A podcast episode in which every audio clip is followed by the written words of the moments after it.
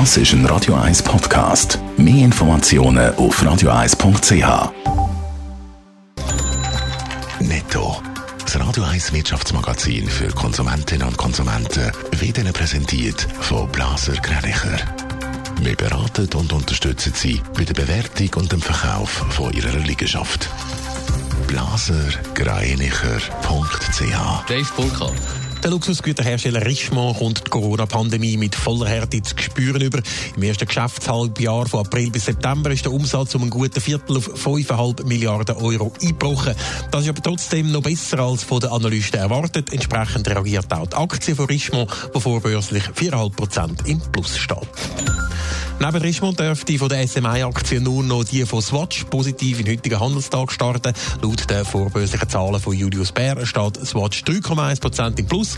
Alle anderen SMI-Titel sind im Minus. Der SMI dürfte rund 0,3% tiefer starten als bei Börsenschluss gestern. Der Bundesrat will das Freihandelsabkommen mit der Türkei jetzt doch ratifizieren. Das bestätigt das Staatssekretariat für Wirtschaft SECO gegenüber Radio SRF. Das Abkommen mit der Türkei ist auch im Parlament umstritten. Unter anderem, weil türkisches Militär immer noch Teil von Nordsyrien besitzt.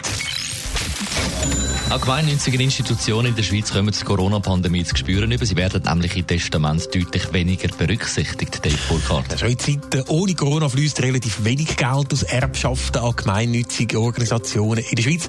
Im Normalfall sind das etwa 3 Promille vom ganzen Geld, das in der Schweiz pro Jahr vererbt wird. Durch Corona sinkt der Wert jetzt aber offenbar noch weiter. Das zeigt eine Umfrage von Demoscope im Auftrag von der Allianz. 1050 Personen im Alter von 45 plus sind befragt worden und nur gerade jede fünfte Person hat angegeben, dass sie sich könnte vorstellen, eine gemeinnützige Organisation oder Institution in ihrem Testament zu berücksichtigen. Das ist gerade mal noch halb so viel wie vor der Pandemie. Es scheint also so, als ob in der Krise ein bisschen mehr auf sich selber statt auf andere geschaut wird. Das heißt ein bisschen bei der Frage, wo sich gemeinnützige Schweizer Organisationen sollen engagieren ja, Über die Hälfte der Befragten sind der Ansicht oder ist der Ansicht, dass sich gemeinnützige Organisationen in der Corona-Krise lokal oder regional sollen engagieren. Zwei Drittel finden, dass sie das einfach in der Schweiz sollen machen Und nur ein bisschen mehr als ein Viertel meint, dass sich Hilfswerke in der Krise global und in ärmeren Regionen auf der Welt sollen einsetzen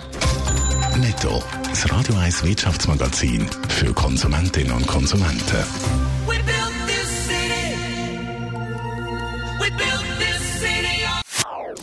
Das ist ein Radio 1 Podcast. Mehr Informationen auf radio1.ch.